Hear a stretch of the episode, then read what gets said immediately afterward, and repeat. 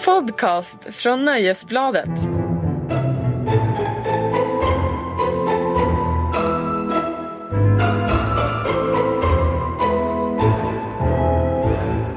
och välkomna till Tronspelet, Nöjesbladets våldsamma succépodd. Ja, det är faktiskt en våldsam succé det här. Jag heter, det är en podd om The Game of Thrones. Jag heter Marcus Larsson och jobbar som rockjournalist på Aftonbladet. Och med mig har jag... Magnus Edlund, fantasyexpert och klickredaktör. Och... Sandra Weibro, någon slags tv-nörd, tv-krönikör-aktigt. Ja, det är många låtsastitlar som flyger omkring i det här rummet nu, men vi menar dem på riktigt. Absolut. Innan vi börjar så har Magnus ett klargörande att göra. Eller du ska kanske till och med göra pudla. Alltså, jag kommer till min uppmärksamhet återigen att jag ofta har fel när jag tänker. Kan man säga så? Det kan man absolut säga. Det här handlar om förra avsnittet. Precis, jag hade en utläggning om Tyrion och hur han kan vara en Targaryen. Ja. Och du fick ett bevis på att vi har lyssnare. Ja, vi har lyssnare. Jag fick lite mejl faktiskt. Oj. Lars Eriksson mejlade in och jag läser bara upp lite här. Magnus tycks inte ha någon tur med de olika Aegon-kungarna. I det här programmet pratar han om teorin att Tyrion skulle vara en oäkta son till den sista Targaryen-kungen, den galne kungen. Så långt stämmer det. Men det var inte Aegon den femte som påstås i programmet, utan Aerys den andra. Jag tog fel på kungar. Det är som att säga först Albert och Monaco. Nej, jag vet. Det är bara vansinnigt. Det är som att ta nuvarande Chab och förväxla honom med Gustav den femte. Ja, men typ. Okej. Fullständigt haveri i alla fall, så det ber jag om ursäkt för. Men det slutar inte där. Nej, det slutar inte där. Sofie Wallin har mejlat och hon skriver... Nu kanske det var lite svårt med det där med tidslinjer igen. Så fortsätter hon. Tyrion är den yngsta av Lannister-barnen. Deras mamma dog när han föddes. Om han skulle vara hälften Targaryen på grund av en liten händelse vid Tywin och mamma Lannisters bröllop, borde väl Tyrion vara äldst. Och om han är äldst så kan han inte orsaka sin mammas död vid sin födsel. Då skulle ju nämligen inte Jaime och Cersei finnas. Nej, så...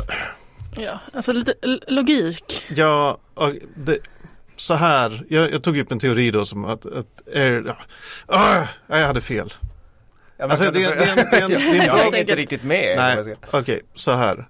Jag sa att det finns en teori som handlar om att Tyrion är halv Targaryen. Och den utgår bland annat från att den galne kungen, nu läser jag innantill, Aerys den andre låg med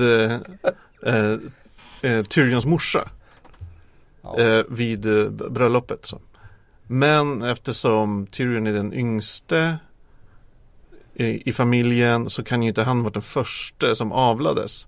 Om ni förstår. Ja, såklart. Men teorin handlar ju om att den här händelsen som enligt böckerna skedde på Tywin Lannister och hans frus bröllop. Ja. Att det är ett bevis för att det fanns en relation mellan de mamma Lannister och den galne kungen som kanske har fortsatt i flera år efter. Ja, det är... Men kan vi lämna det här mina misslyckanden? Det finns helt enkelt många buksvågrar i den här serien. Ja. Du har fått lite medhåll också, så ja. det är inte bara bashing av Magnus idag. Tack och lov. Carl Fjällborg har mejlat in. Undrar om han är släkt med vår kollega Carolina Fjällborg. Ja, det är lite oklart. Ja, skitsamma. Han skriver så här. Förutom de här ledtrådarna som nämns så tycker jag handlingen känns snyggt upplagd och kan leda till ett stort slag där Tyrion, Daenerys och Jon Snow, de tre huvudkaraktärerna som också visar sig vara Targaryens syskon, måste bekämpa The White Walkers tillsammans på sina drakar. Alltså, jag tänker att det här är någon slags dröm för dig också. Jag vill ju se det här hända. Ja, om inte annat så att det ska bli lättare att följa med i serien, att de här storspelarna ska liksom börja förenas någonstans i den här storyn. Men fortsätt mejla in till tronspelet@aftonbladet.se. Ni kan twittra till oss på #tronspelet eller framförallt ringa in till våran stödtelefon på 08 725 23 57. Och vi har faktiskt fått ett samtal som du kan spela upp, Magnus. Jag spelar upp. Hej, jag heter Johan Edling och jag ringer från Centralbron. Vi måste snacka om när Jon Snow kom till liv igår. Jag blev så jävla besviken. Vad fan? Borde det inte ha krävts lite mer liksom? Den där häxan, hon sa några ramsor och klippt av en hårlock. Vad fan är hon? Vad fan är hon, Pomperipossa eller? Borde inte hon bara typ slängt på ett barn på en eld eller något, i alla fall? Så det blev någon slags moraliskt dilemma att han börjar leva. Nej, besviken. Nej, tack. Han var besviken. Ja, det väcker ju mycket känslor, den här återupplivandet. De har ju märkt. Jag hade en kollega bara tidigare idag faktiskt som satt och var arg över att Jon Snow var tillbaka i livet och tyckte det liksom, ja, men devalverade alla dödsfall i hela serien. Ja, fast stämmer inte det då? I teorin kan ju Melisandre rida omkring och väcka upp alla som någonsin har varit döda i serien. Dödar inte det här spänningen, Sandra? Ja, fast sen är frågan liksom hur mycket liksom det var Melisandres liksom trollkonst. Om det var något annat där liksom, att det fanns något inom Jon Snow själv. Jag vet inte, det kändes bara som att jag tyckte också det var väldigt mesig ritual han hade. Så det kändes som att var det hunden som väckte upp henne kanske? Ja, jag hade ju min teori om att Jon Snow bodde inne i hunden. Men den var fel igen. Ja. Men i alla fall, ja. Jon Snow är inte död. Han rör ju på sig, kan man säga. Och det för oss ju rakt in i avsnitt 3 som heter Oathbreaker. Som ju börjar med en ganska så här nyvaken Jon Snow. Han lever, men han är inte riktigt lik längre. Jag tycker att alltså det är väldigt, jag kan bara säga att Jon Snow är tillbaka väcker ju liksom fler frågor än vad det ger svar. Varför är han tillbaka?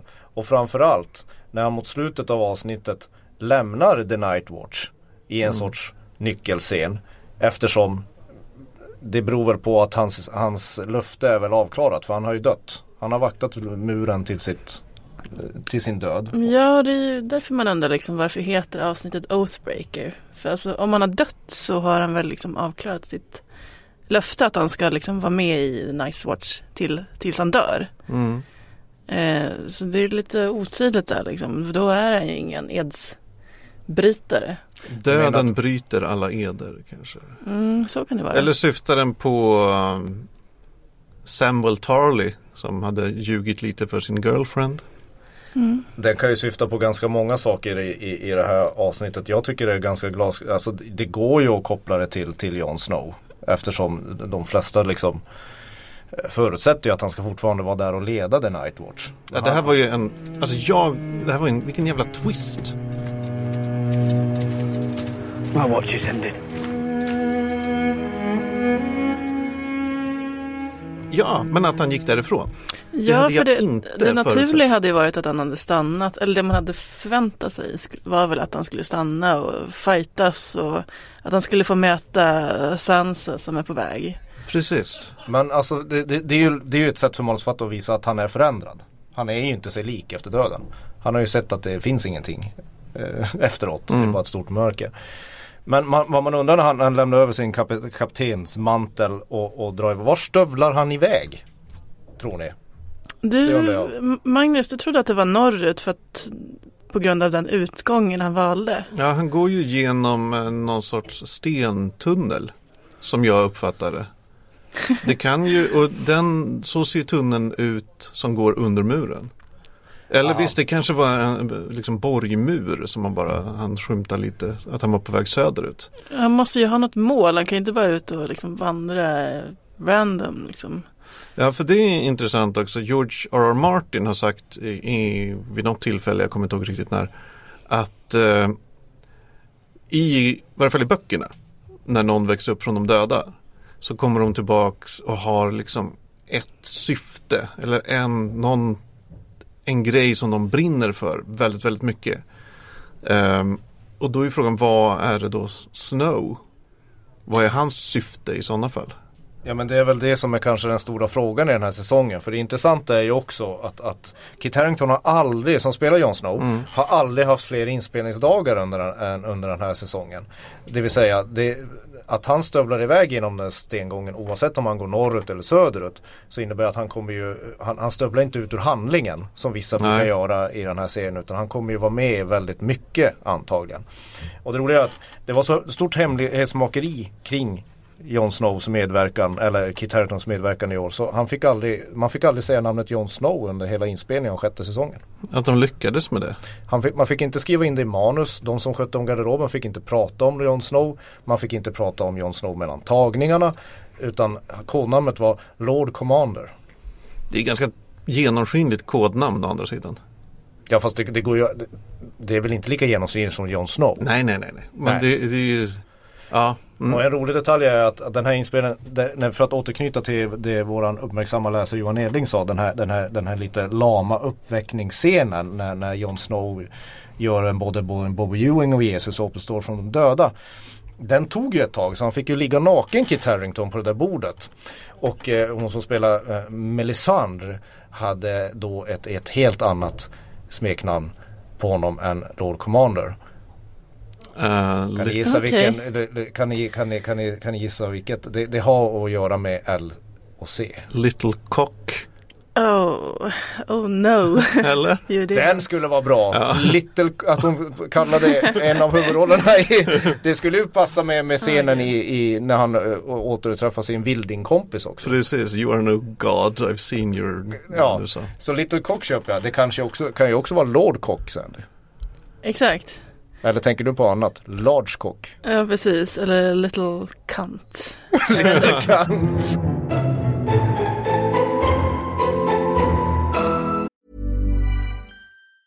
Say hello to a new era of mental health care.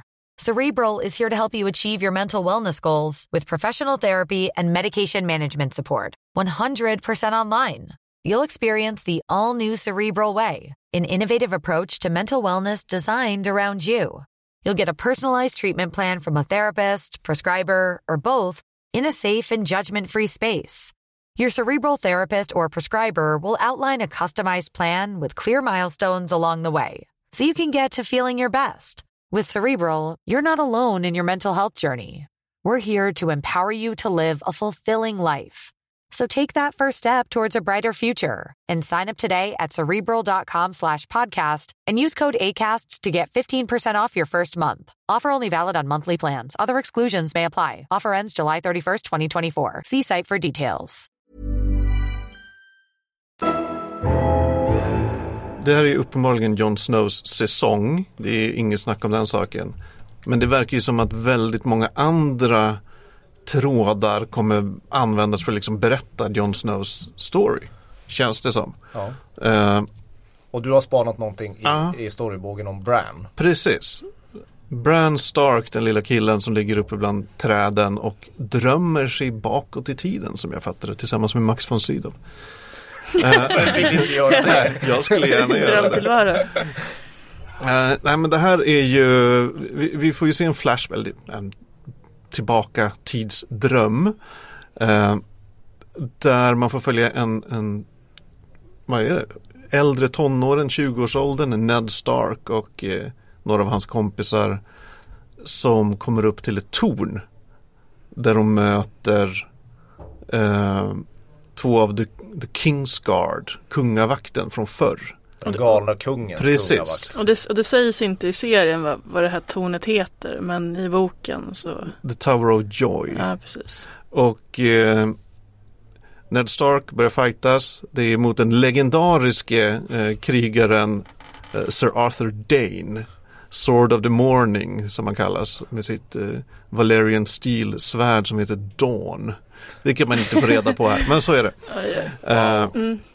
Och det här är ju... Alltså det här, det är olika omskrivningar på att han är väldigt bra. Han är väldigt, väldigt bra. Alltså har någon ett svärd med namn och har någon ett smeknamn, då är de en stark jävla krigare. Nej, men det här är ju en scen som Bran själv säger att han har hört den här berättelsen om och om igen, hur hans pappa besegrade den här formidabla krigaren och så vidare.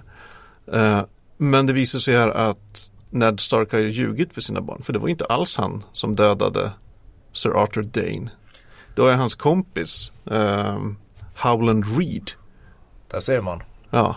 Men själva poängen med det här är väl inte den fighten precis. Själva poängen är väl där Bran försöker ta sig in i det här förbannade tornet. What's in the tower? That's enough for one day. We'll visit again another time. I want to see where he's going. Time to go. Father! Absolut, men jag tycker ändå det själva fighten är ju intressant i det att Ned Stark, som under hela säsong 1 gjorde sig liksom ett... Han var ju den här ärofyllda, hade mycket heder, ljög inte. Det var liksom sanningen framför allt och sådär. Så till den grad att han typ förstörde för hela sin familj och själv dog. Att han under hela sina barns uppväxt har ljugit för dem. Vad tycker ni det? Alltså förändrar det bilden av Ned, tycker ni? Ja, men det gör det nog. Alltså det känns som att det... Man undrar om det liksom... ligger mer bakom den historien att, som gör att de har liksom nystat den där legenden, för det känns som att han har ljugit om mycket mer, misstänker man ju, och det kommer säkert visa sig när vi kommer in i tornet och kanske får träffa Lyanna och hon där. Men de måste ju in i tornet. Vad är det som Magnus, du som kan det här eller som har tänkt mycket på det här? Men vad jag undrade, ni som inte har läst böckerna, hur tydlig var den här scenen? Alltså, inte alls. Nej, jag tror den är ganska obegriplig om man inte har läst böckerna. Vi kan ju ha fel, läsare kan ju höra av sig eller lyssnare kan ju höra av sig, men jag tror inte jag skulle fattat det om inte jag hade pratat mycket med dig. Vad det här förbannade stenröset där handlar om egentligen. Men vad vi är överens om att vi kommer få veta vad som är i tornet. Jag skulle gissa nästa avsnitt. Jag blir så jävla frustrerad. Varför drar de ut på det här? Ja, det undrar alltså, det är väl lite av den här seriens claim to fame, kan man väl säga. Att dra ut på saker. Aningen lite för länge. Ja, men nu är det liksom så här, visst, avsnitt brukar sluta med cliffhangers. Mm. Men nu är det liksom cliffhangers i cliffhangers i cliffhangers. Ja, det är mycket cliffhangers. Det är frustrerande.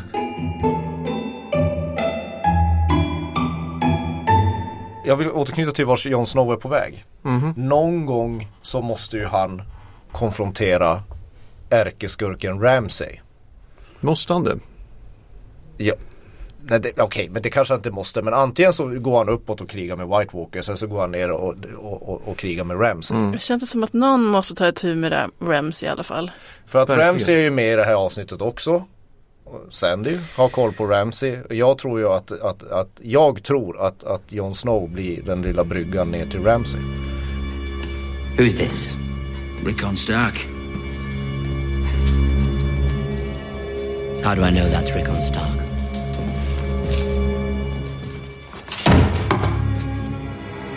Welcome home, Lord Stark. Precis. Han har ju förlorat en Stark, Sansa som flydde från honom. Men fått en ny. Och det är en liten Stark som vi inte har sett på 3 säsonger, nämligen Rickon. Lillkillen. Ja, precis. Och han är ju fortfarande lite oklar personlighet, den här Rickon. Man vet inte riktigt vem han är eller om han liksom... kommer få någon ordentlig funktion där, eller man bara liksom har namnet Stark som ger lite glans. Det var alltså, han levererades som någon slags present av en av Ramsays allierade tillsammans med beskyddaren Osha. Just det.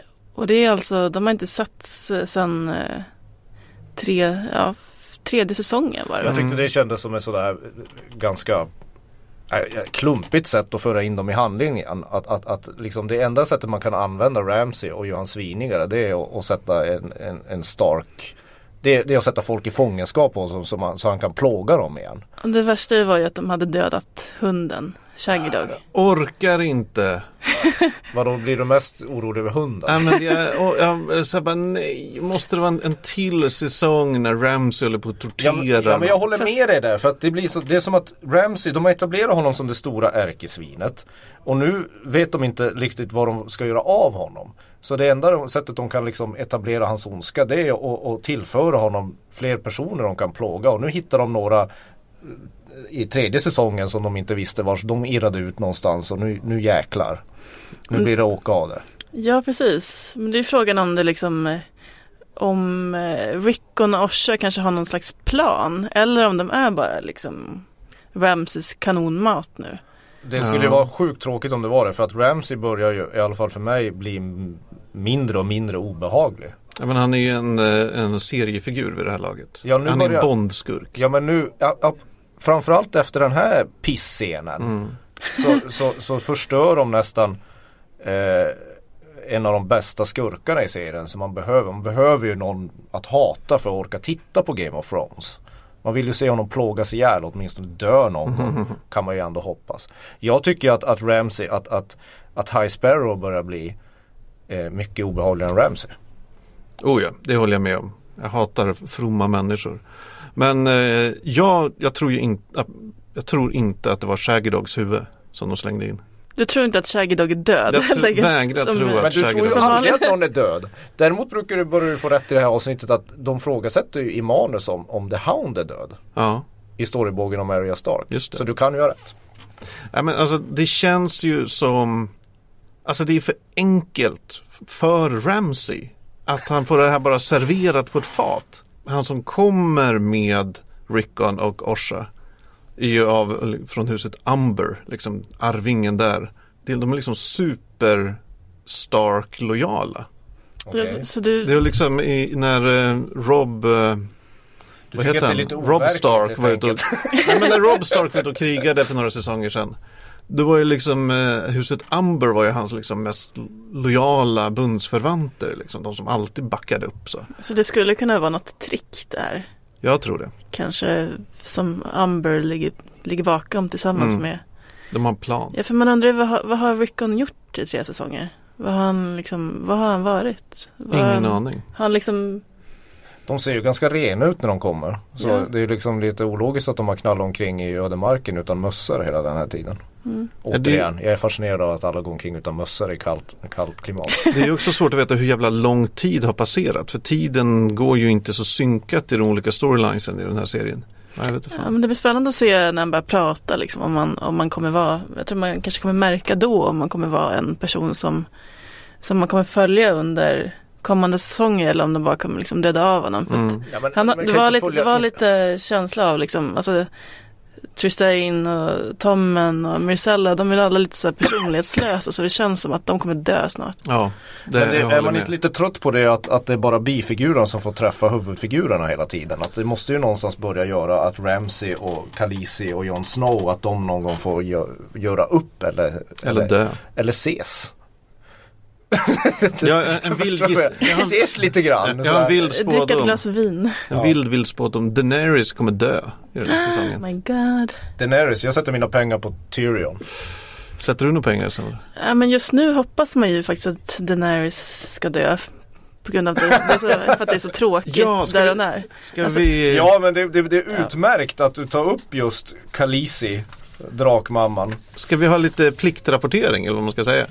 Ja, för det för oss ju rakt in på de andra storybågarna i det här avsnittet som kanske inte förtjänar så stor uppmärksamhet.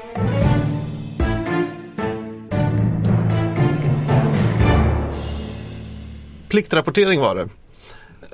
Jag tänker vi gör så här. Jag nämner lite saker som händer och så försöker ni beskriva era känslor med ett ord inför det här. Okej. Sam är sjösjuk på en båt. Finlandsfärja. Oro. Han kanske oro. Man fick inte veta mer än att han kräktes i en hink. Han ska ta med gille till sin familj. Det låter som att pappan är inte särskilt snäll. Och man vet inte riktigt. Hur fan ska det gå? Ja, de har inte så himla bra kommunikationer. Så det tar ju ganska lång tid innan man hör. Återigen, det är inte riktigt där man vill veta mer om. Vill man verkligen det? Nej. Som den här säsongen utvecklas hittills. En knarrig båt. Snabbspola. Ja, verkligen snabbspola. Okej, nästa här då. Varys står i en tronsal och hotar en morsa. Ja, snark. Jag vet inte. Alltså här är också, om jag bara får säga det, här är också ett exempel när, som Game of Thrones har varit lite dåliga på, eller serieskapen har varit dålig på den här säsongen. Det är ju att jag har i alla fall för mig att tidigare i serien så kunde de med tiden i alla fall välja de viktigaste historierna som man är mest intresserad av att följa och dra ut på dem lite grann. Nu duttar de lite grann på 9 ställen på ett avsnitt. Men det är bara tredje avsnittet. Det är de mer utförliga djupdykningen brukar komma typ efter. Men det är förbannat med Jon Snow har ju återuppstått. Det är, väl en ganska det är väl en av de största vändningarna hittills, oavsett hur oväntad den var, så är det väl den som liksom, det är väl själva motorn i det hela. Det har en poäng. Och så Varys står vid ett bord då. Gör mig en aning konfunderad. Och lite besviken. Men nästa scen då. Tyrion försöker småprata med Grey Worm och Missandei.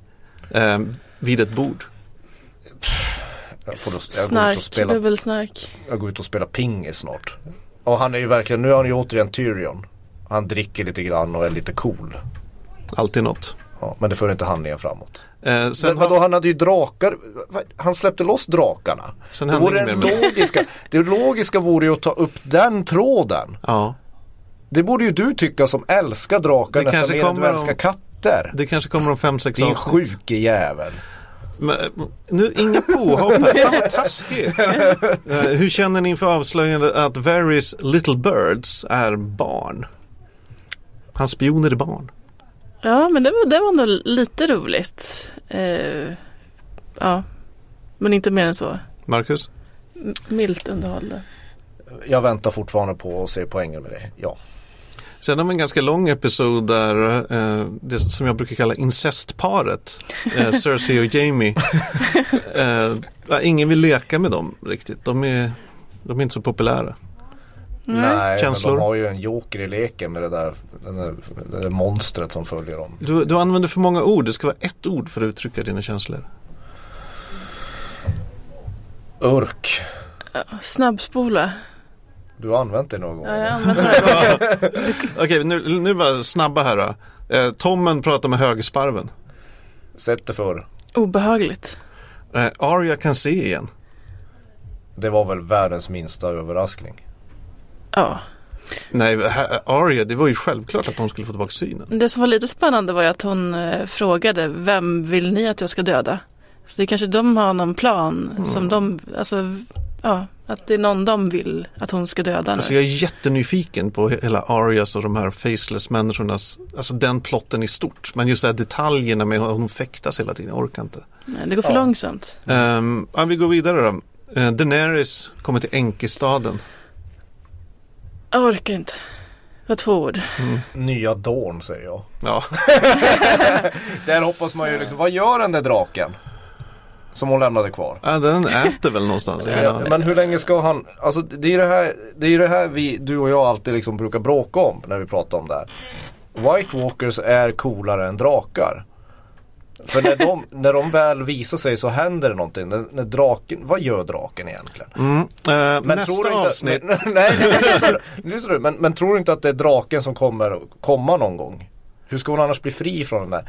Men det är det som är det tråkiga. Antingen blir hon räddad av draken, eller så typ tar hon över de här Enkestaden, eller så rymmer hon. Och allt slutar med att hon ändå kommer tillbaks till Meereen. För vad fan ska hon annars göra? Det finns ju liksom det här... Vad som än händer med Daenerys så kommer det sluta på samma sätt. Hon har ju de där riddarna efter sig också. Ja. Men alltså för att det är väl också så att de kan inte flytta Daenerys till Jon Snow redan. Nej, det är för tidigt för hon har för lite kläder också. Ja, hon kommer frysa. Ja, det är fan. Men nog med pliktrapportering. Ibland är det pliktrapportering. Det är intressant ändå. Ja, det är så roligt. Men när det nästa avsnitt av Game of Thrones har ju titeln Book of the Stranger. Det har jag ingen aning om. Jag tänkte inte på det förrän du tog upp den hållpunkten. Sandy? Jag tänker att du kanske har någon teori om Men vem är The Stranger? Ja, precis. The Stranger är ju dödsguden så att säga, The Seven, det finns 7 gudar så här, smeden, moden, bla bla bla, och så finns det The Stranger som liksom är... Ska man kunna det här när man ser... smeden undrar jag lite över. Ja. Nu är det återigen, ska man ha lagt märke till det här när man tittar serien? Men ni vet väl att de nämner ju lite olika gudar, The Maiden, ja, The Warrior, ja, mamman har man gjort. Mother, ja. The Crone, lite olika. Ja. Så finns det då den som man inte helst pratar om, The Stranger. Och det är döden?